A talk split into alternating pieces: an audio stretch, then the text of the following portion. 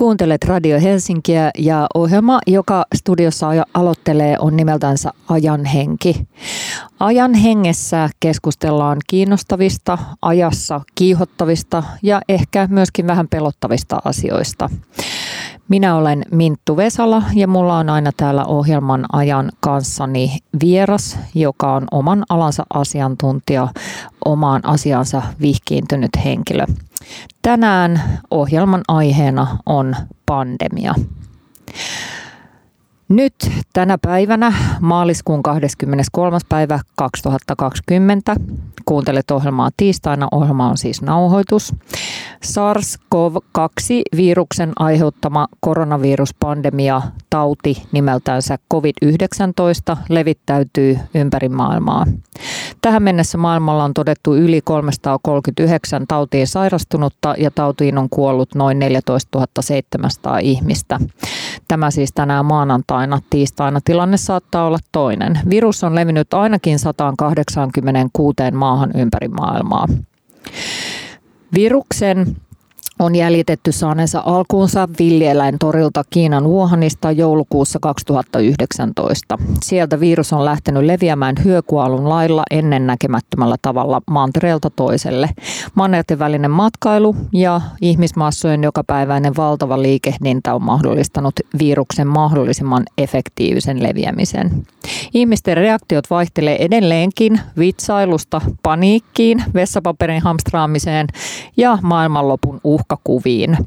Vastaavia viruksia ja uhkia on maailmalla ollut aiemminkin, mutta ehkäpä just tässä maailmantilanteessa, missä me nyt ollaan, ihmisen aiheuttaman ilmastokriisin ja laajamittaisten luonnonkatastrofien edetessä, niin tämä vallitseva pandemia tuntuu jotenkin erittäin pelottavalta ja lopulliselta.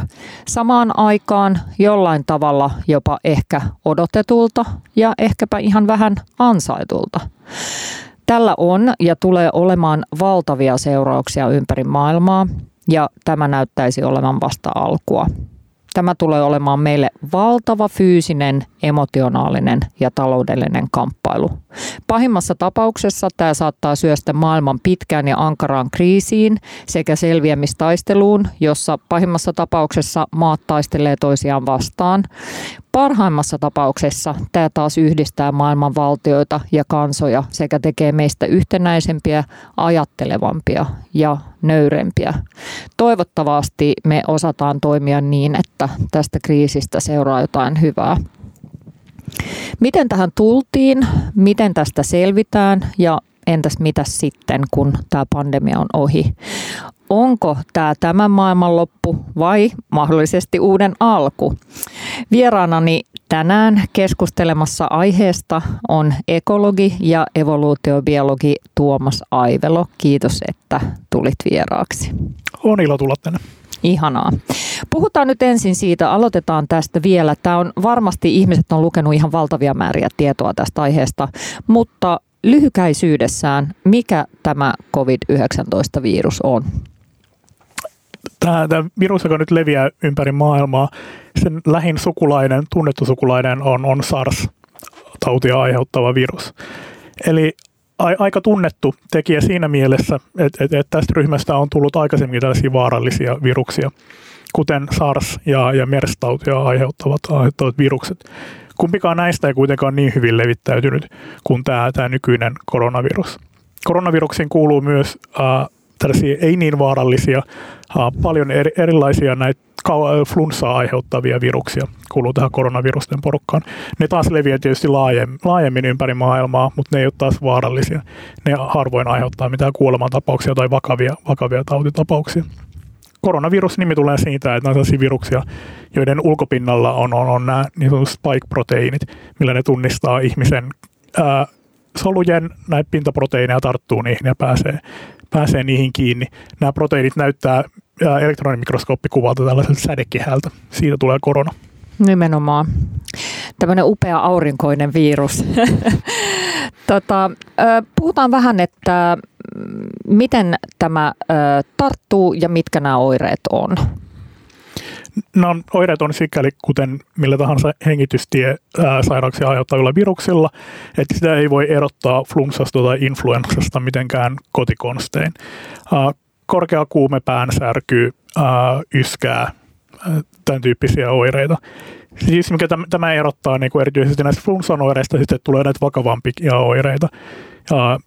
Keuhkojen, keuhkokuume tai erilaiset niin keuhkoputkien tulehdukset ja tämän tyyppiset. Hmm. Miten nopeasti on odotettavissa, että okei, jos tota, tämän nyt saa, niin äh, miten nopeasti mulla rupeaa tulee oireita ja miten nopeasti ne oireet on tässä mennessä, tähän mennessä niin kuin eskaloitunut mahdottomiksi sillä tavalla, että pitäisi lähteä sairaalaan? Ne oireet tulee aika, aika suhteellisen pian. Se on 4-14 päivää siitä tartunnasta. Puhutaan tästä itämisajasta, mikä kestää, että et tartunnasta, että et tulee ne, tulee ne ää, oireet esille. Sen sijaan nämä, niin kuin tavallaan nämä vakavammat oireet tulee yleensä aika myöhään. On esimerkiksi arvioitu, että, että, tavallaan, että, että, että tällaiset tehohoitoa vaativat oireet tulee noin kahden viikon kuluttua siitä tartunnasta. Uh, näissä kuolemantapauksissa, mitä tähän mennessä tapahtunut, niin ne on arvioitu, että se on noin neljä viikkoa siitä tartunnan saamisesta. Se on aika pitkä aika. Ja vakavimmat tapaukset on joutunut olemaan niin kuin tehohoidossa kahdenkin viikon ajan tai pidempään. Et, et, tietysti yksi ongelma, mikä siitä tulee tästä, koska hitaasti etenee tauti ihmisessä ja, ja vaatii pitkään hoitoa. Mm. Tietysti jos tehohoidossa on ollut, niin sitten se palautuminen kestää pitkään.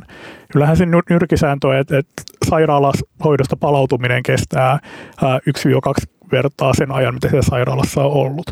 Niin se palautuminen voi kestää sitten suhteellisen pitkäänkin. Puhutaan vähän vielä siitä, että tota, ö, miten tämä tarttuu on ollut paljon puhetta siitä, että tota, myöskin tämän, tämän, kuinka kauan tämä virus elää, elää pinnoilla jne. Mutta ihan perussetti, miten tämä tarttuu? Jälleen hyvin tyypillinen hengitystie tie, äh, äh, sairauksia aiheuttava virus siinä mielessä, että pisaratartuntana suurin osa tartunnoista yskiminen, aivastelu, kun, kun, kun virusta kantava ihminen pärskii ympäriinsä, ää, niin sillä tavalla se tarttuu. Mm. Sitten sit näitä pärskeitä voi jäädä pinnoille ja muualle, mutta ihmiset hipelöi niitä, sitten käsi tulee niitä kättelyn kanssa ja niin edespäin.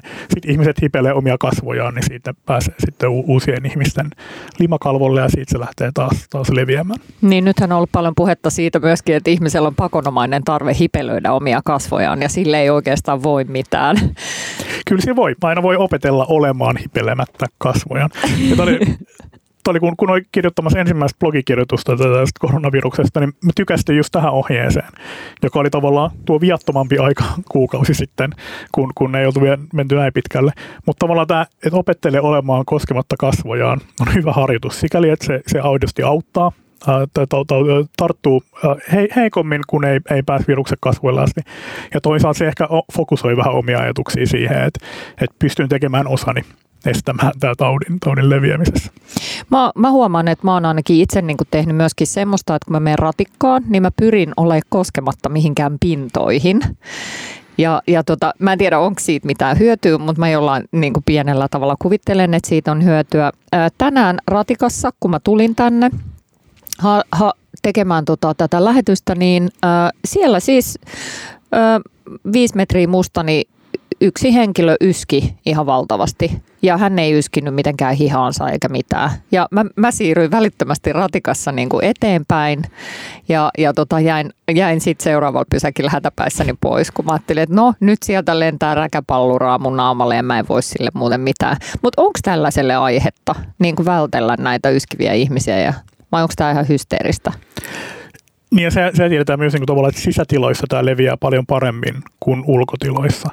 Uh, ulkotiloissa nämä, nämä kuolee nopeammin pinnoilta nämä virukset ja, ja, ja, ja koska ilma vaihtuu ja muuta, niin ne ei mm. pääse leviämään niin pitkälle yhtään.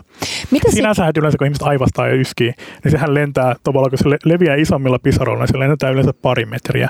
Ja se on tavallaan aika rajallinen määrä, mitä sitten leviää siihen lähiympäristöön. Mutta silloin, niin kun jos on ratikasti ongelma, tietysti voi olla, jos ihminen yskii, yskii käteensä enemmän enemmänkin näitä pisaroita ja limaa ja muuta, ja sitten sen jälkeen koskee niitä tankoihin. Tankoihin, sen jälkeen, niin, niin, nimenomaan. Niin sehän siinä on myös yksi reitti, miten se leviää. Paljon on puhuttu tästä, että tota, on tehty eri tutkimuksia, että, että missä virus, tämä kyseinen COVID-19-virus elää, elää parhaiten, minkälaisilla pinnoilla muovi ja teräs oli tämmöinen, missä se eli verrattain kauan. Ja tota, oli tehty myös joku kansainvälinen tutkimus, että kuinka kauan tämä elää aaltopahvilla. Ja se siinä oli, että 24 tuntia. Tietysti varmaan siinä on ajateltu sitä, että, että kun esimerkiksi ruokaa tai jotain tavaroita pakataan aaltopahviin ja sitten ne lähtee liikkumaan. Mutta tota, mikä tässä on olennaista nyt tässä aiheessa, että kuinka kauan tämä elää pinnoilla? Siinä ei varmaan yksittäisille tavallaan tavallisille kansalaisille sillä on merkitystä.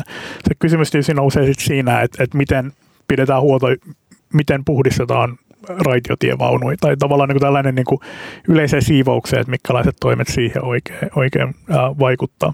Kuinka paljon pitäisi pyyhkiä töissä oven kahvoja esimerkiksi ja kaikkea, kaikkea tällaista. Siihen sillä on tietysti niin kuin aika iso merkitys, että, että miten siihen pitää suhtautua. Ja nämä tutkimukset tavallaan, mitä nyt on tullut, niin että et ne kyllä vahvistaa sitä kuvaa, mikä tästä on ollut alusta lähtien, joka on tavallaan se, että, että se voi säilyä jonkun aikaa pinnoilla.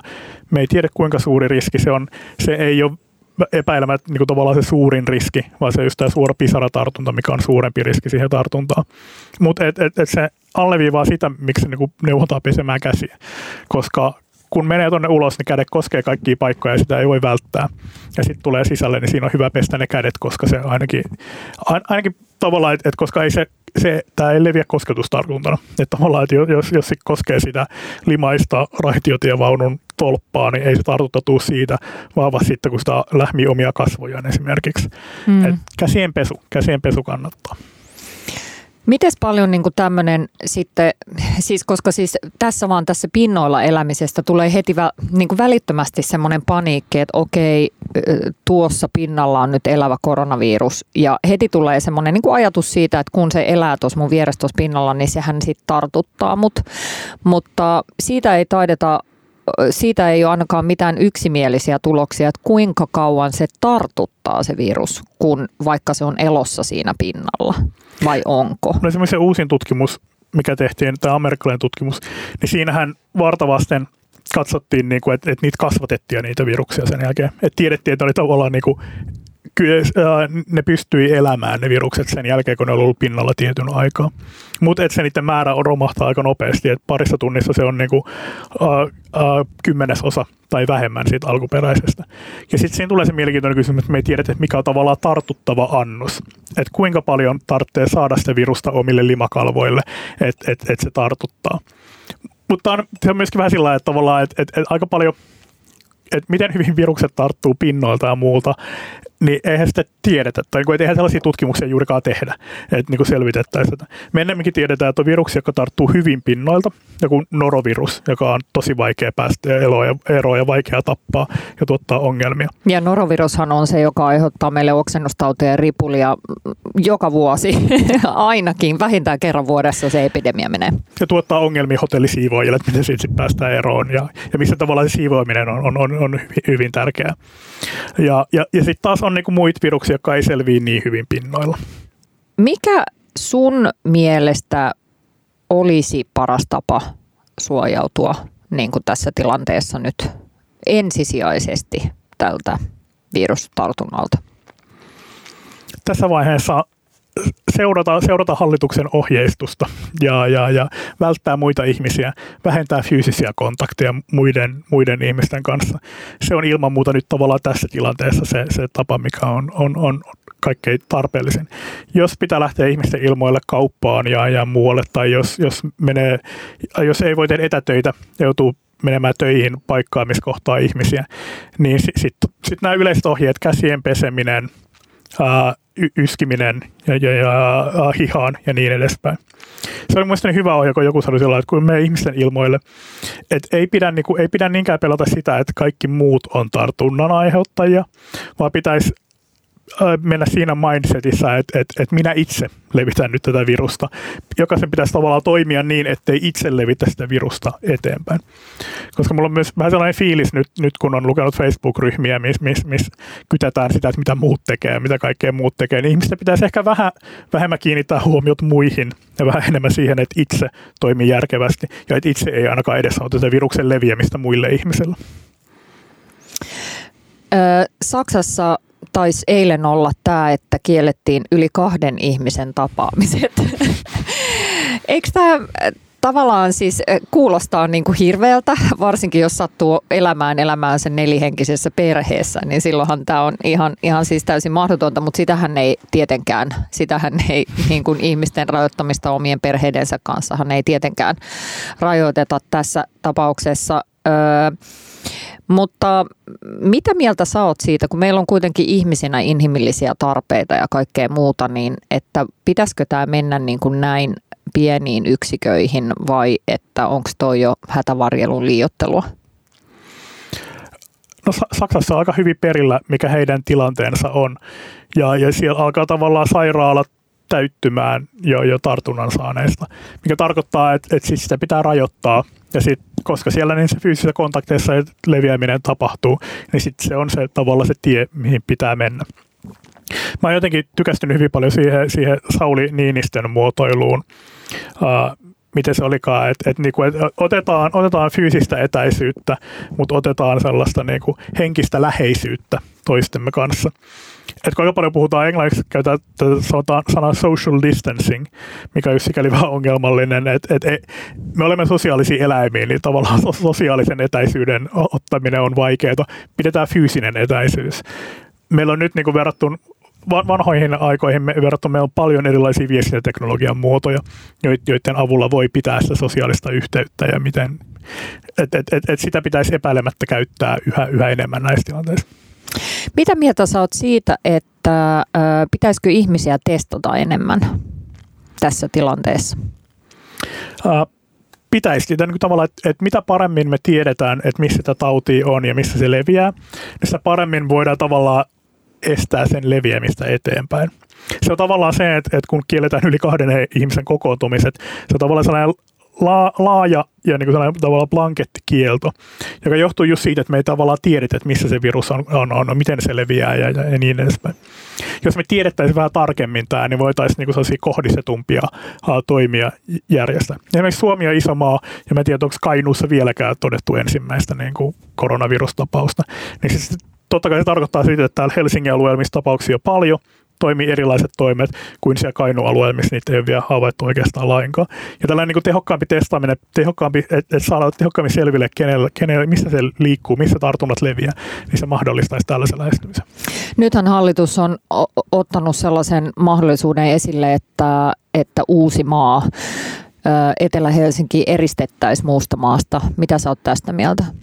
Luotan sikäli hallituksen arvio, että jos heidän fiilis on se, että, että, että liikaa ihmiset liikkuu Uudenmaan ja muun, muun Suomen välillä, niin ehkä se on ihan syytä sitten jotenkin, jotenkin selvemmin kieltää. Nythän musta tuntuu, että, niin että tällaisissa hienovaraisissa uh, niin vihjeissä ja suosituksissa, että se laittaa ihmiset sitten vaikeaan niin sellaiseen tilanteeseen, että sitten ihmiset joutuu itse pohtimaan, että no onko ok mennä mökille ja miten se ja kaikkea tällaista. Että jossain tapauksessa ihmiset arvostaa suoria, niin on tällaisia, että älkää tehkö niin.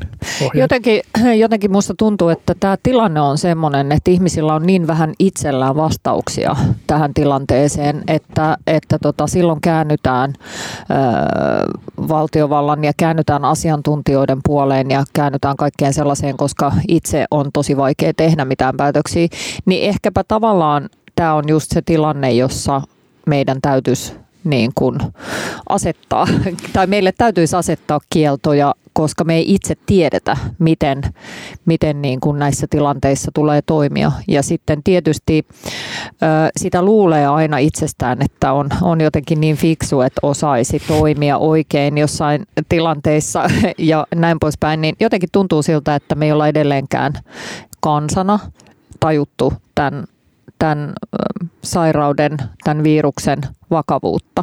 Ohjelman tarjoaa Nomen Neskio.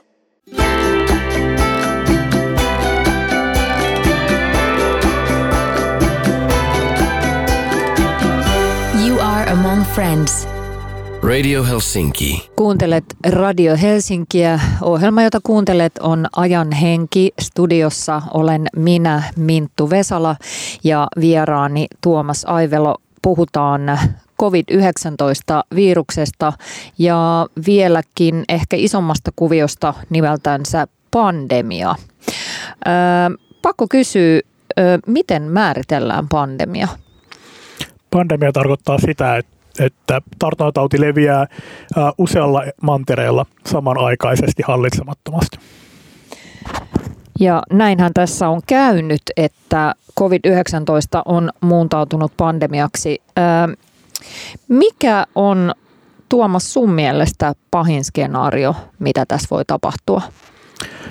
Pahin skenaario, jos ajattelee niin kuin lähitulevaisuutta Suomessa, niin se olisi se, että, että, että tauti leviäisi niin nopeasti, että ää, tehohoitoa vaativia ihmisiä olisi huomattavasti enemmän kuin mihin meidän hoitokapasiteetti riittää, joka johtaisi tavallaan niin kuin sairaaloiden tehohoidon niin kuin romahtamiseen – joka sitten puolestaan johtaisi siihen, että huomattavasti suurempi osa ihmisistä kuolisi tähän tautiin, koska ei saa riittävää hoitoa. Miten sitten puhuit tuossa niinku just nimenomaan Suomesta, tietysti Suomessa ollaan, Helsingissä ollaan ja, ja näin poispäin. Pakko itse on ollut ajatella esimerkiksi aihetta Intia, Intian slummit jossain. Sinne iskeytyy yksi henkilö, jolla on tämmöinen virus, mitä tapahtuu?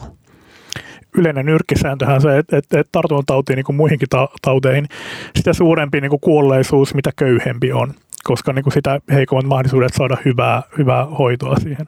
Ja niin on epäilemättä tässäkin tapauksessa.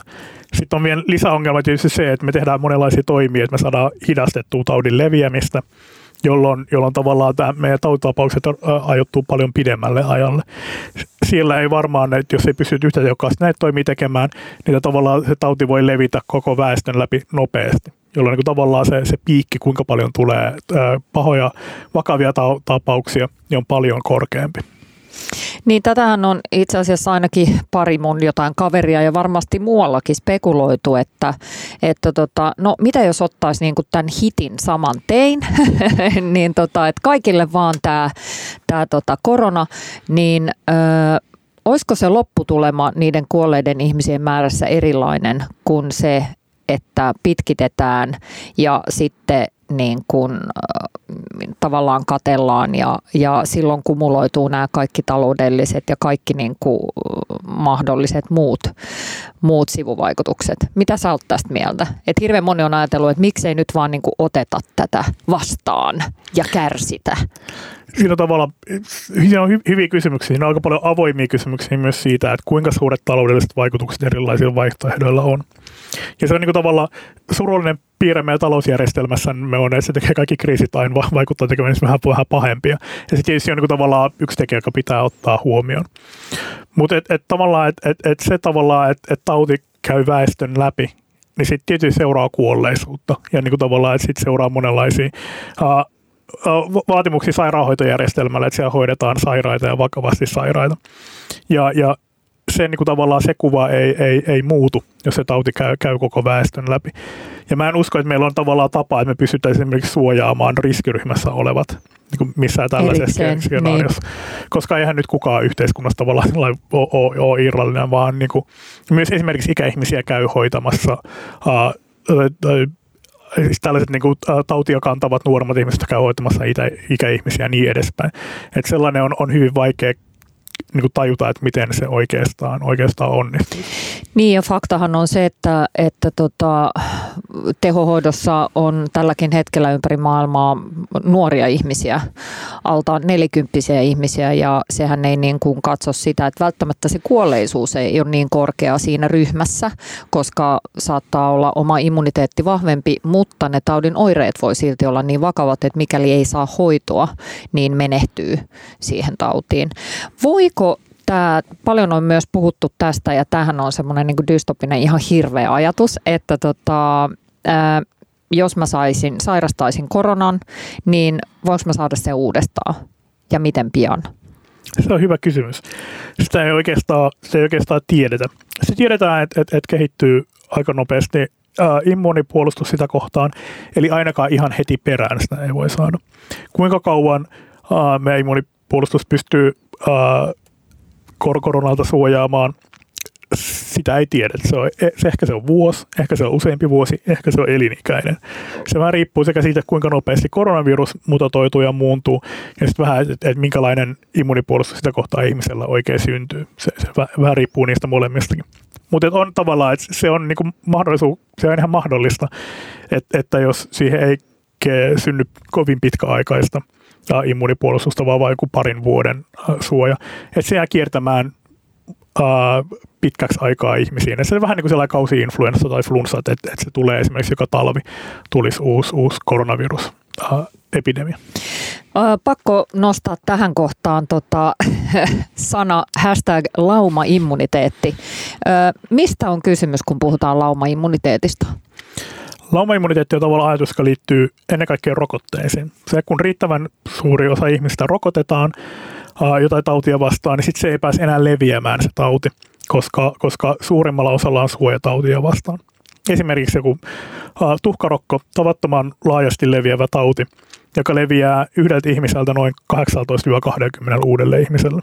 No, mutta jos me rokotetaan 95 prosenttia ihmisistä, niin sitten niin suuri osalla ihmisellä on suojassa tautia vastaan, että, että se ei pääse käytännössä leviämään juuri lainkaan eteenpäin, tämä tuhkarokko nyt tässä koronaviruksen tapauksessa tietysti niin kuin ongelmallista se, että me ei, ei puhuta rokotteesta, vaan laumaimmuniteetti syntyy siitä, että käy sairastaa taudin. Joo. Et se ei oikein voi olla mikään sellainen niin kuin kansanterveydellisen niin kuin toiminnan lähtökohta, vaan, vaan se on niin kuin tavallaan sellainen surullinen lopputulos siitä, että, että, että tosi moni on sairastanut sen taudin.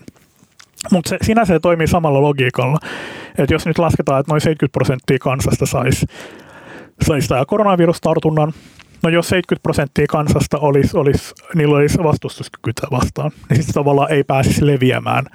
Ei se aiheuttaisi epidemiaa Suomessa, tämä, tämä, tämä koronavirus. Mutta mut ongelma on se, että et, et, et 70 prosenttia ihmisistä saisi taudin, jonka tappavuudeksi on ajatellut yhtä prosenttia, niin se ei ole kauhean sellainen niin kuin lämmin ajatus. Hmm. No pakko tähän väliin vaan palata ajatukseen kausi-influenssa, niin ö, on puhuttu paljon tietysti siitä, että myös kausi-influenssatkin tappaa ihmisiä. Niin tota, eikö niissä ole samantyyppinen ö, kuolleisuusprosentti kuin tässä toistaiseksi on ollut? Uh siinä kuolleisuushan tarkoittaa sitä, että, että kuolleisuus tavallaan kuinka suuri osa tietystä populaatiosta kuolee tiettyyn tautiin. Ja, ja sitä ei nyt ehkä, niin kuin tämä koronaviruksen suhteen ei voi vielä puhua kuolleisuudesta, koska me ei ole nähty vielä tavallaan tämä loppua. Tämä leviää yhä. Et, et, et koronaviruksen kuolleisuudesta voidaan keskustella ehkä sitten niin kuin vuoden päästä. Sitten toinen juttu on, on, on tappavuus tai tapauskuolleisuus, case fatality rate, joka kertoo se, kuinka moni tartunnan saaneista kuolee siihen, siihen tautiin. Ja se, nyt, se on nyt arviolta, parhaiten arvioiden mukaan tämä koronaviruksen tapauksessa on kymmenkertainen verrattuna influenssaan. Et, et kyseessä ei ole kuin influenssa vaan, tai, tai kuin kausi-influenssa, vaan niin kuin sellainen pahempi tauti. Ja siinä tietysti niin kuin kannattaa taas erottaa, että, että, että kausi-influenssa, joka on sellainen, joka kiertää maailmaa, joka, joka me sairastetaan vähän väliä – siinä on kuolleisuus suhteellisen, suhteellisen, no se on merkittävä ja se tappaa ihmisiä, mutta se on suhteellisen matala verrattuna, jos tulisi pandeminen influenssa, joka olisi kokonaan uudenlainen kanta. Siinä se taas nousisi huomattavasti korkeammaksi, se, se, se taudin tappavuus ja my, myös sit kuolleisuus. Et, kyllä tämä on niinku huomattavasti, huomattavasti pahempi kuin kausi-influenssa, koska ei, ja ei myöskään kausi-influenssan uh, takia kielletä yli kahden hengen julkisia kokoontumisia. Sä mainitsit tuossa, ja niin kuin me kaikki hyvin tiedetään, että, että tässä vaiheessa ei pystytä oikein niin kuin antamaan minkälaisia arvioita. Jos sun pitäisi antaa jonkunlainen arvio tästä, että miten kauan tämä jyllää, vaikka Suomessa nyt, niin, ja missä kohtaa on tämän huippu, niin mitä sä sanoisit? Se on hyvin vaikea, koska tavallaan en tiedä, mikä on niin kuin Suome – Suomen niin kuin esimerkiksi hallituksen, mikä on nyt se suunnitelma, miten tästä edetään eteenpäin. Ei, ei, mulle, mulle ei ole tietoa siitä, niin en osaa arvioida. En osaa arvioida, kuinka paljon nykyiset rajoitustoimenpiteet, kuinka paljon ne hidastaa tätä leviämistä. en, en osaa sitäkään arvioida, niin ei, ei voi tietää. Tavallaan sen, niin kuin sen yrkkisääntö on, että, että, että mitä lyhyemmän aikaa se kestää, niin sitä pahempi, sitä, sitä tihemmässä tulee ne tartunnan, tartunnan saaneet. Joissain maissa, kuten niin kuin Singapore, Taiwan, Etelä-Korea, siellähän tavallaan Kiina, siellähän on tavallaan pyritty niin kuin pysäyttämään se leviäminen kokonaan. Ja se on tavallaan yksi reitti mennä.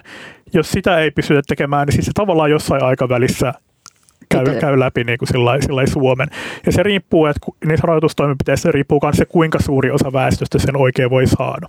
Sitten tulee taas siis yksi ongelma, että no sitten jos 70 prosenttia suomalaisista ei sairasta tätä tautia nyt, niin sitten ne voi sairastaa se joskus myöhemmin.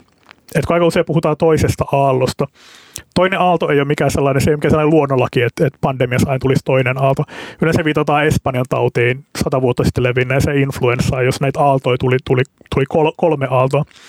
Mutta sitten se niin tavallaan toinen aalto voi syntyä, että jos, jos se nyt suomalaiset tietty osa sairastaa, joka, joka on pienempi kuin 70 prosenttia, niin sitten ne loput voi myöhemmässä vaiheessa kyllä niin kuin Aiheuttaa sairastaa. isonkin aallon riippuu kuinka paljon, kuinka paljon ensimmäisessä aallossa sairastuu, niin sit, sit mm. siellä jää tavallaan niin kuin sitä jää sitä niin kuin altista, altista Voi, osaa.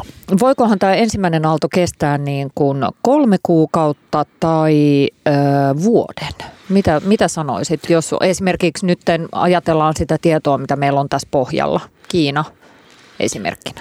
Jos, jos no siis että tavallaan niin kuin erilaisia, erilaisia vähän. skenaarioita. Spekuloidaan vähän. Jos, on, jos, tämä, jos tämä annetaan vaan mennä eikä mitenkään yritetä estää sen leviämistä, niin sittenhän se mallinnus oli, että, että kolmessa kuukaudessa 70 prosenttia suomalaisista saa tämän. Sehän oli tavallaan niin kuin se, jos mitään ei, ei estetä. Sitten tavallaan se THL-mallinnuksen toinen, että no jos on suhteellisesti tehokkaat estotoimet, niin sitten se kestää puoli vuotta ja 40 prosenttia suomalaisista saa tämän. No sitten taas mitä Wuhanissa tehtiin, siellä tehtiin täydellinen lockdown, että et ulkona liikkumiskielto ja, ja kaikkea muuta, jota nyt aletaan höllentämään siellä kahdessa kuukaudessa. Että se oli kahden kuukauden pituinen jakso ja nyt sitä ruvetaan tavallaan höllentämään.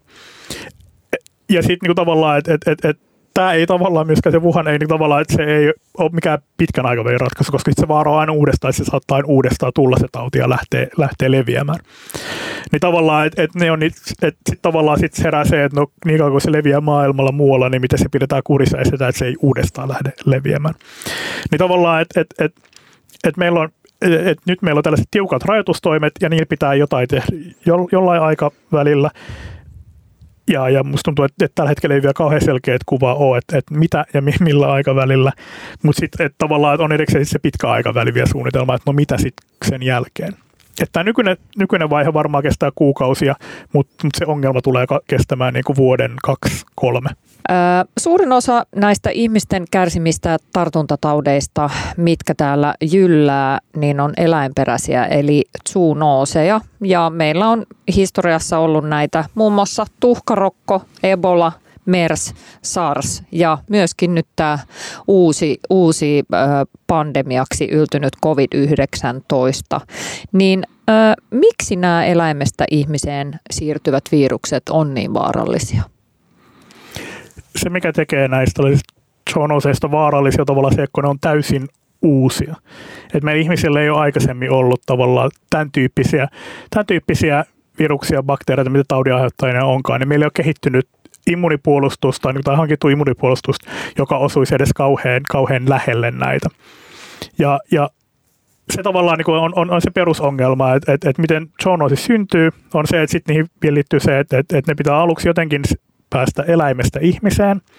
Tai yleensä sellainen vaikea vaihe, että harva taudin aiheuttaja pystyy tekemään tätä hyppyä.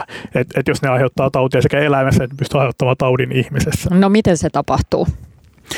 Niin käytännössä kun ihmiset ja eläimet on läheisissä tekemisissä toistensa kanssa, niin siinä tapahtuu just jatkuvasti kaikenlaisia, ka- kaikenlaisia niin kuin mikrobien siirtymisiä ja taudinaiheuttajien siirtymisiä.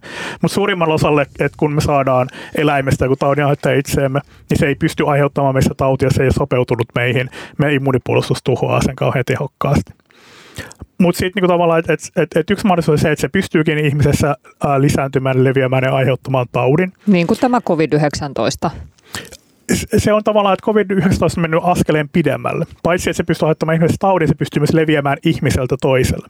Jos ajatellaan esimerkiksi, jos ajatellaan MERSiä, toista koronavirusta, sehän leviää oikeastaan niin äh, alun perin tullut lepakoilta, se on päätynyt niiltä kameleihin, ja kameleista tulee ihmisiin tartuntaa. Jatkuvasti vähän, vähän tulee niitä tartuntoja, mutta MERS ei ole kauhean hyvä leviämään ihmisestä toiseen.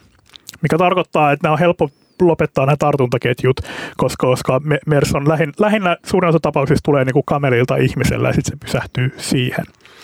Kun taas sitten tämä nykyinen, nykyinen COVID-19, taas uh, sitä aiheuttava virus, niin sehän leviää tehokkaasti ihmistä toiselle. Et meillä on tullut joku niin kuin joltain eläimeltä, se on hypännyt ihmiseen, ja sitten lähtenyt sen jälkeen niin kuin tavallaan ihmisistä toiseen leviämään. Ei tule enää sieltä eläimiltä, ei tule enää uutta eikä, eikä lisää tätä virusta, mutta se leviää tehokkaasti ihmisissä. Ja se on tavallaan se, missä me ollaan sitten Jonos kavalta se pandemiavyöhykkeellä. Se on just se pahin pelko, että sitten se leviää ihmistä toisiin tehokkaasti. No mikä tekee niin kuin viruksesta ylipäänsä semmoisen, että se on jotenkin niin ovela? Viruksethan on niin kuin tavallaan lähtökohtaisesti, ne on, ne on, on kaikki loisia, ne kaikki vaatii soluja, joissa ne lisääntyy. Viruksilla ei ole aika oma aineenvaihduntaa, ne tunkeutuu solun sisälle ja sitten sit valjastaa tämä solujen toiminnan ää, käyttöönsä ja sitten sit syntyy paljon uusia, uusia viruksia sen avulla. Ja mikä tarkoittaa että tavallaan, että jos virustartunta tulee, niin sit se lähtökohtaisesti aiheuttaa ongelmia, koska se käy meidän, meidän solujen kimppuun. Viruksissa on myös se piirre, että, että ne on yleensä, no viruksia on monenlaisia, mutta ne on aika yksinkertaisia uh, uh, yksinkertaisia, niissä tapahtuu suhteellisen helposti mutaatioita, jotka muuttaa näiden toi, toimintoja. Niissä on suhteellisen lyhyt tämä, tämä sukupolven väli. Eli tavallaan ne lisääntyy nopeasti, tapahtuu paljon mutaatioita. On, on virukset muuntuu niin nopeasti, että se, se lisää mahdollisuuksia sille, että, että, että ne muuntuu sillä tavalla, että ne sopii, että ne voi tartuttaa ihmisen. Voiko olla, että ö, virustartunnasta seuraa muita tauteja tai tämmöinen virus, joka on iskeytynyt ihmiseen, niin altistaa ihmisen joillekin muille taudeille sen seurauksena? Kyllähän siitä on monenlaisia esimerkkejä. Jos ajatellaan jotain papilloomavirusta, siitähän seuraa äh, esimerkiksi kohdunkaulan syöpää, peräsuuden syöpää, muita tällaisia tauteja, mitä se aiheuttaa. Jotkut taas, niin kuin esimerkiksi tuhkarokko, on, on, on sellainen virus, että kun se iskee, niin se heikentää immuunipuolustuksen tehoa useammaksi kuukaudeksi sen, sen jälkeen. Ja sitten tietysti, että et, et, koska jos nämä virukset aiheuttaa jotain tällaisia oireita, esimerkiksi tässä niin kuin COVID-tapauksessa, missä aiheuttaa keuhkokuumeen, niin se on sellainen, joka altistaa tällaisia sekundääriinfektioille. Ja sitten voi helpommin iskeä jotkut muut, tartunnan aiheuttajat ja, ja aiheuttaa, aiheuttaa tautia. Ja sitten on sellainen mielenkiintoinen, mielenkiintoinen ryhmä tällä äh, viruksia, joka on yleensä niin kuin toisella kertaa vaarallisempia kuin ensimmäisen kertaa. Esimerkiksi dengue-virus on sellainen, että kun ensimmäisen kerran saa denguen, niin se on, on, on suhteellisen paha tauti. Uh, mutta se toinen kerta, toisella kerralla se on, jos saa eri kantaa oleva viruksen, niin se on vieläkin pahempi. Ja sitten menetelmää ihan tarkalleen tiedät, miten se toimii, mikä on se tai me- mekanismi, mikä siellä toimii siellä solutasolla. Mutta jotenkin se, että on saanut su- vähän samankaltaisen taudin aiheuttajan aikaisemmin, altistaa, altistaa sille, että, että, että immunipuolustus jotenkin yrittää pitää sitä kurissa, mutta mut epäonnistuu siitä. Ja sitten tavallaan se toinen kerran se tartunta on, on, on, on paljon, paljon vaarallisempi. Nythän on paljon just puhuttu ja pelätty sitä, että mitä sitten kun tulee COVID 19 eka kerta tartunta ja sitten jos saakin toisen kerran sen. Onko ollut jotain viitteitä siihen, onko tätä tutkittu, onko tästä puhuttu, että voiko tämä toka kerta olla sitten jotenkin vieläkin pahempi? Kyllä tässä on ollut niin kuin tavallaan pohdintaa, että onko, onko tällainen, ja etenkin siitä näkökulmasta, että, että jos ajattelee jonkun rokotteen kehitystä, niin se tavallaan niin tekee, tekee mahdottomaksi se rokotteen kehittämisen, jos on tällaisia niin kuin, tällä, tällainen mekanismi. Mutta ainakaan vielä en ole nähnyt mitään sellaista uskottavaa todistusaineistoa, että niin olisi. Et sikäli voi yrittää rauhallisin mielin ainakin sen kanssa. Ohjelman tarjoaa Nomen Neskio.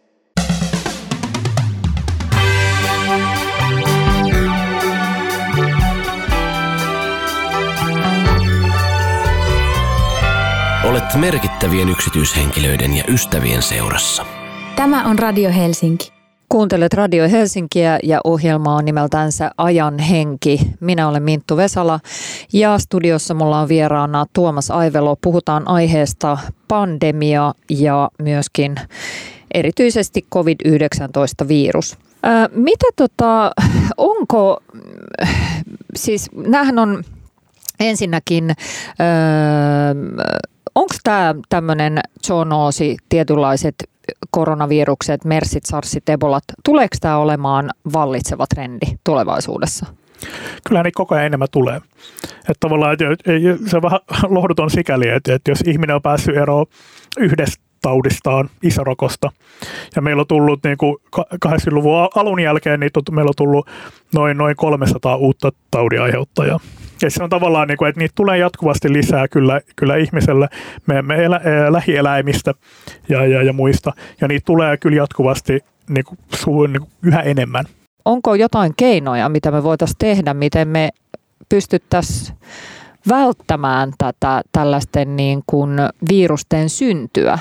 Kun selkeästi, jos nämä on myöskin niin kuin, näitä on ruvennut tulemaan enemmän ja enemmän ja tavallaan odotettavissa on, että näitä tulee lisää. Mitä me voitaisiin tehdä? mä, mä en tiedä kuinka paljon oli, oli oikeastaan kysymys, että sä niin. vastasit, vastasit niin. siihen kysymykseen samalla. Et tietysti niin kuin teollisen mittaluokan eläinten kasvatus on ongelmallista. Se, mistä meidän influenssasta tulee äh, sijoilta, broilereilta, ankoilta esimerkiksi. Ne on sellaisia lähteitä, jotka liittyy just tavallaan tähän teollisen mittaluokan uh, lihan kasvatukseen. Se, että lintuinfluenssaa leviää esimerkiksi Kiinasta, siellä vähän väliin niin kuin tapetaan miljoona broileria, että saadaan tavallaan hillittyä sitä, että se ei niin paljon, niin paljon syntyisi siellä että et tavallaan tämä kotieläinpuoli, ja siinä on ihan tavallaan, se on ihan vaan siinä on kyse just määristä. Että kun on paljon ihmisiä ja paljon, äh, paljon kasvatettavia eläimiä, niin se tarkoittaa, että on yhä enemmän niin kuin tavallaan enemmän niitä tapauksia, missä voi tapahtua tavallaan näitä viruksen hyppäämisiä lajilta toiselle. Se on epätodennäköistä, mutta sitten kun on niin tavallaan, sit kun on miljardeja miljardeja, niin sitten se alkaa muuttumaan, niin kuin pienetkin todennäköisyydet alkaa tuottamaan, tuottamaan tulosta. Onko se niin kuin, pitäisikö ihmisten esimerkiksi lihansyöntiä rajoittaa massiivisesti? Voisiko se olla yksi ratkaisu tämmöiseen?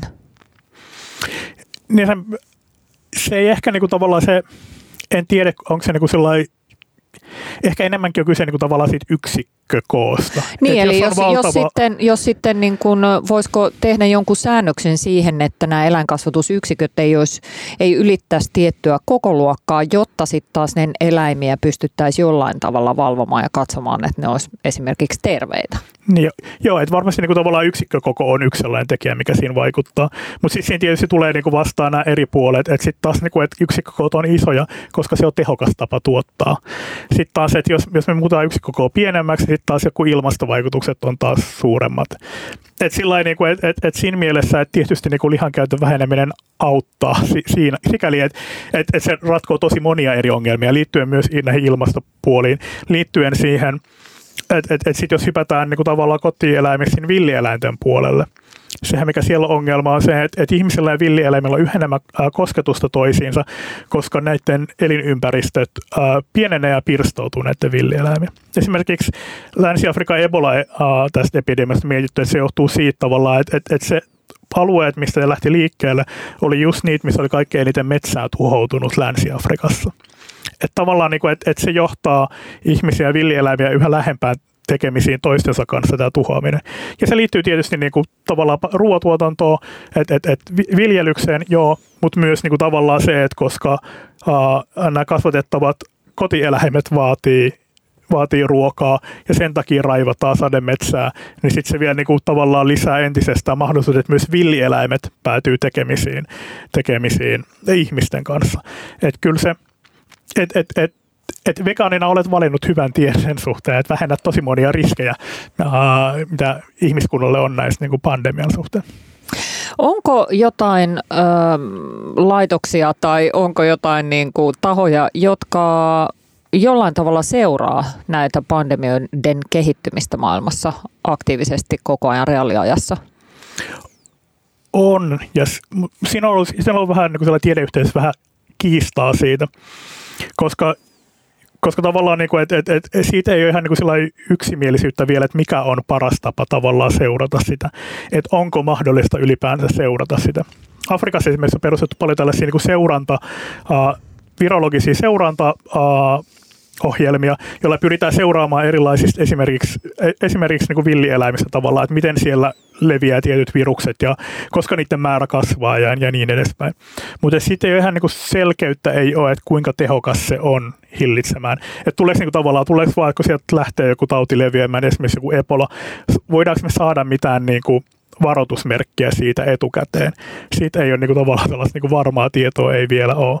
Jos puhutaan kotieläimestä, siellä se tietysti on niin kuin, tavallaan koko niin kuin kotieläinhygienia ja tavallaan kaikki, mikä siihen liittyy, kaikki omavalvonnat, eläinlääkärit, valvontaeläinlääkärit, se kaikkihan tavallaan tähtää just siihen, että siellä tavallaan pysyy tilanne, tilanne hallinnassa. Se on sama, vähän niin kuin tavallaan sillä kun ihmisillä on, meillä on valtava koneisto, ihmisiä asuu kaupungeissa isoja määriä ja meidän välillä taudit leviäisi tosi helposti, mutta meillä on valtava koneisto, joka pitää tavallaan huolta siitä, että nämä taudit ei pääse leviämään ihmisten välillä. Ja samalla tietysti se on siellä kotieläintenkin puolella. Villieläimistä ei ehkä pystyt rakentamaan vastaavaa. No jotenkin tuntuu siltä, että tässä on tosi paljon kaikkia asioita, mitä, mitä haluaisi haluais vielä tota, jotenkin käydä läpi. Onko nämä megavirukset meidän itsemme aiheuttamia? Siinä on tavallaan, että se ei ole sattumaa, että esimerkiksi tämä lähti liikkeelle Kiinasta. Koska Kiinassa on 1,3 miljardia, 1,2 miljardia ihmistä, mikä tavallaan tarkoittaa, että siellä on paljon ihmisiä, siellä on paljon mahdollisuuksia tällaiselle niin kuin että, että tavallaan se, se, lukujen, se lukujen voima siinä, koska me ihmisiä on paljon, koska e, me, meillä on eläimiä paljon, meillä on paljon kotieläimiä. Kaikki tämä tietysti lisää sitä, sitä mahdollisuutta. Ja että me ollaan tavallaan, että siinä mielessä, että me olemme rakentaneet maailman, jos näitä pandemioita niin tavallaan tapahtuu, joka liittyy tavallaan siihen, että kuinka paljon ne hyppää, äh, hyppää nämä, nämä, nämä virukset eläimistä ihmisiin, se kuinka ne leviää niin tosi tehokkaasti ympäri maailmaa.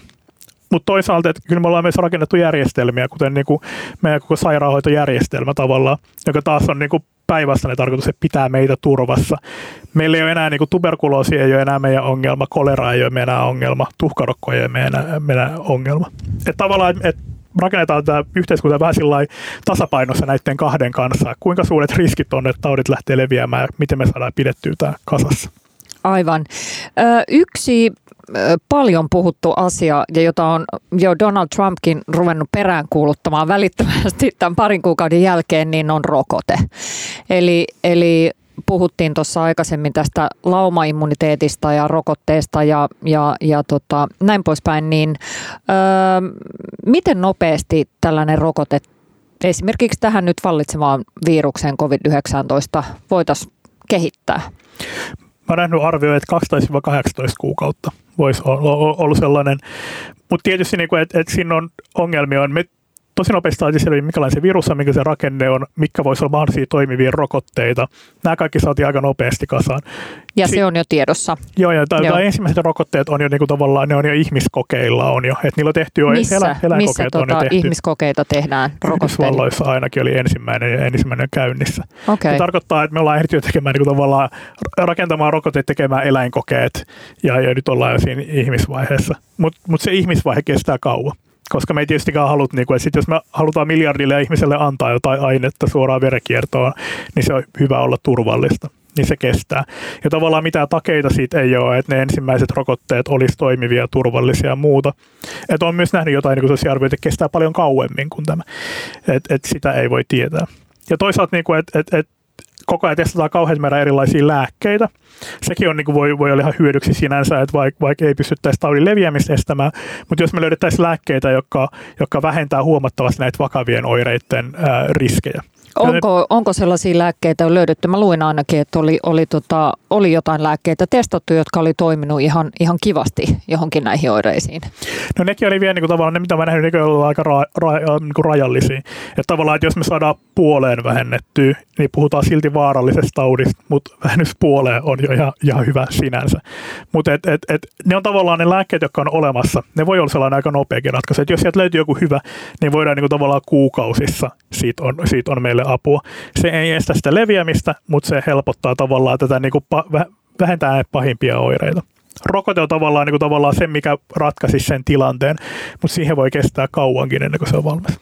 Hei, mennään nyt siihen ajatukseen, että tota, aika, aika tämän tota, COVID-pandemian jälkeen. Mitä sä luulet, että miten tämä vaikuttaa meidän terveydenhuoltosysteemiä järjestelmään? No ainakin tämä nyt osoittaa, että, että, että me ei niin kauhean valppaita ja valmiita oltu ottamaan pandemiaa kuin esimerkiksi jossain Aasian maissa on. Mutta et, et toisaalta, että et nyt on vaikea, se näkee sitten, kun tavallaan kun savu laskeutuu, niin sitten voidaan pohtia, että kuinka hyvin menikään ja menikö jossain muualla paremmin, miksi jossain muualla meni paremmin, mitä oltaisiin voitu tehdä toisin. Sen aika on sitten ehkä niinku vuoden, kahden päästä. Mutta kyllä tässä niinku tavallaan sillä lailla, että et, et, oma katse alkaa olemaan sillä niin kuin tavallaan siinä pitkässä aikavälissä, että miten tämä nyt vaikuttaa niin kuin sit laajemmin muihin asioihin. Tavallaan se, että, että Kiina pysähtyy hetkeksi ja uh, hiilidioksidin määrä ilmakehä on paljon, paljon pienempi. Tavallaan, että jos se on mahdollista tässä, miksei niin kuin ilmastonmuutosta vastaan pysty ottamaan rajoja otteita. Ja to, toinen niin kuin tavallaan, että, että jos Aasian maat on tähän mennessä selvinnyt hyvin, no entä jos ne selviää tästäkin eteenpäin hyvin? Entä jos niin kuin tavallaan Kiina pystyy pitämään tämän, tämän kurissa, mutta mutta eurooppalaiset amerikkalaiset ei pysty. Mitä se tarkoittaa niin kuin maailmanpolitiikalle, sellaiselle geopolitiikalle ylipäänsä? miten tavallaan, niin että et, et, et, vähän aikaisin puhuttiin, että on vielä mahdotonta, että et Euroopassa jotenkin liikkumiskieltoja niin tartuntataudin kanssa tehtäisiin. Nyt, nyt siihen ollaan menty niin kuin monissa maissa, ehkä Suomessakin mennään siihen. Tavallaan, että et, et tämä pandemia osoittaa nyt monia sellaisia asioita todeksi, mistä vielä kuukausi pari sitten oltiin sillä että ei pysty, ei voi. Ja tavallaan se, että mitä niin kuin tavallaan sieltä sit sen takaa tulee, että et, kun ihmiset tavallaan niin kuin tämä laajentaa niin kuin mahdollisuuksien kenttää, mitä, mitä voi tapahtua, niin mm. mitä se tarkoittaa tulevaisuudelle. Et mun tulee mieleen sekä niin kuin positiivisia että negatiivisia kehityskulkuja, jotka siihen voi liittyä.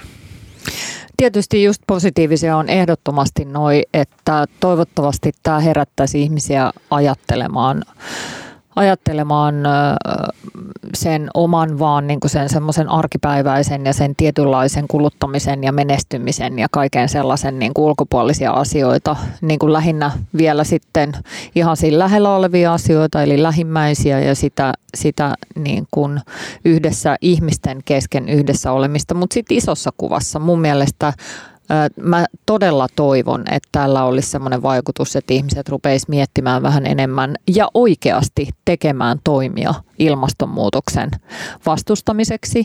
Ja, ja myöskin sitten mä todellakin toivon, että, että tähän niin kuin ihmisen ja eläimen suhteeseen tulisi jonkunlainen muutos. Eli että ää, todellakin tajuttaisiin se, mistä puhuttiin tuossa vähän aikaisemmin, se, että, että miten paljon me riistetään eläintä ja tavallaan sitten, että, että eläimet on kuitenkin osa, tärkeä osa tätä maapalloa ja, ja myöskin sitten se, että millä tavalla ihminen ja eläin yhdistyy ja millä tavalla me pystytään kaikki elämään täällä täällä niin kuin yhdessä, niin se olisi mun mielestä jotenkin valtavan hieno, hieno ajatus, jos se, jos se jotenkin lisääntyisi.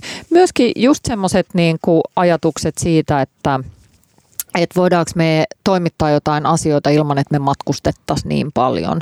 Tämä sosiaalinen mediahan on, on tässä maailmantilanteessa ihan valtavan ihana asia, että ihmiset pystyy yhdistymään sitä kautta ö, olemalla kiinni toisissaan, mutta silti fyysisesti erikseen. Niin kuin Mä näen tosi, tosi hienona ilmiönä se, että tavallaan tutkijana, kun on seurannut, miten niin kuin tavallaan maailmanlaajuinen tutkijayhteisö tavallaan tarttuu siihen sillä lailla, että nyt meillä on ongelma, ja, ja sitten sit ihmiset jakaa tietoa, tekee, ää, tekee tutkimusta ympäri maailmaa Sillain, sillain Kiinasta, Kiinasta Amerikkaan tällä välillä jaetaan kaikki nopeasti. Tavallaan niin se, se on ollut tosi hieno nähdä, että se on toiminut niin loistavasti kaikkinensa. Ja se on tavallaan toivoa, että, että no vaikka tämä menisi vähän pieleen, ja vaikka tässä olisi niin kuin sillä että, että, että lopputulos olisi kauhean positiivinen, mitä tästä pandemiasta tapahtuu, niin tämä ainakin, niin kuin, ainakin herättää sellaista uskoa, että, niin kuin tavallaan, että, että me pystytään, me pystytään yhdessä niin kuin laittamaan asioita, asioita kuntoon, tarttumaan niihin ja toimimaan niin kuin tavallaan saman päämäärän suuntaisesti. Niin, se on jotenkin ollut ihanaa ja tosi helpottavaa, miten, miten ihmiset on, on ruvennut auttamaan välittömästi tässä. Olinkin kysymässä, että onko Jo tässä kohtaa tavallaan perustettu yhteisöjä. Onko tiedepuolella, onko perustettu tällaisia poikki, poikkitieteellisiä järjestöjä tai yhteisöjä, jossa niin kuin tämän ähm, setvimistä ja tulevaisuuden rakentamista suunniteltaisiin jo aktiivisesti ja sen eteen tehtäisiin asioita? Just näin, tutkijat oli perustanut sellaisen niin kuin nettisivun, jossa oli tavallaan, että, että, että jos nämä, niin kuin nämä COVID-tutkijat voi ilmoittaa, että jos ne tarvitsee jotain niin työvoimaa johonkin asioihin, mitä voi etänä tehdä, ja sitten ne tutkijat, jotka ei nyt voi tehdä töitä, koska labrat on suljettu tai, tai etätyöt ja muuta, niin voi tarjota niin kuin vapaaehtoista työvoimaansa. Sellainen perustettiin, ja sitten se, sit se kaatui saman sivusta, koska oli niin paljon halukkaita ja, ja vapaaehtoisia, sekä, niin kuin, sekä töitä, mitä pitää tehdä, että vapaaehtoisia tekemään niitä. Ja niin kuin, että tavallaan, että, että kyllä, tällaista on. Joissain paikoissa esimerkiksi Sveitsin tekninen yliopisto, tämä ETH, ne, järjesti, ne järjestää sellaisen niin kuin tavallaan, että, että, että nopeassa tahdissa perusti työryhmän, joka tarkoituksena tavallaan, että, että me laitetaan nyt parhaat tyypit kasaan ja ruvetaan pohtimaan näitä ratkaisuja, että, että, että, että, että, että selvitään mikä on ongelma, sitten sitä, mitkä on ratkaisut. Että kyllä tällaista, niin tällaista tapahtuu ja aika nopeastikin, kun, kun ihmisillä tavallaan se, kun on päämäärä, mitä kohti. Ja meidän päämäärä on ehdottomasti sitä kohti, että hyvät ja rakkaat Radio Helsingin kuuntelijat, toivottavasti säilytte terveenä ja mikäli sairastutte, niin toivottavasti selviätte, selviätte mahdollisimman vähin vammoin siitä sairaudesta. Kiitos Tuomas Aivelo, että olit vieraanani kiitoksia. Nyt jotenkin tässä tilanteessa mä alkanut aina, aina omiin, omiin meileihini loppuun laittamaan lopputervehdyksen. Mm, pitäkää huolta itsestänne ja toisistanne. Ja se sopii tähän tilanteeseen. Se sopii tähän tilanteeseen erittäin hyvin. Ja mä en halua mitään muuta lisätä tuohon kuin, että auttakaa toisianne. Ja haluan vielä erityisesti kiittää ja lähettää terveisiä kaikille sairaanhoitajille, palomiehille, poliiseille, siivoille, kaupan kassoille. Kiitos, että pidätte meistä huolta tänä vaikeana aikana ja autatte meitä selviämään. Ja myöskin haluan kiittää meidän hallitusta. Vitsi mä oon onnellinen, että just noin tyypit on tuolla tällä hetkellä. Koittakaa jaksaa, pitäkää meistä huoli ja miettikää asiat meidän puolesta. Ohjelma, jota kuuntelit, on Ajan henki ja Ajan henki näyttää juurikin tältä ja Helsinki on erittäin kaunis. Ohjelman tarjoaa Nomen Neskio.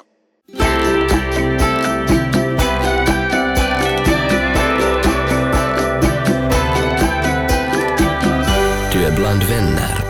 Radio Helsinki.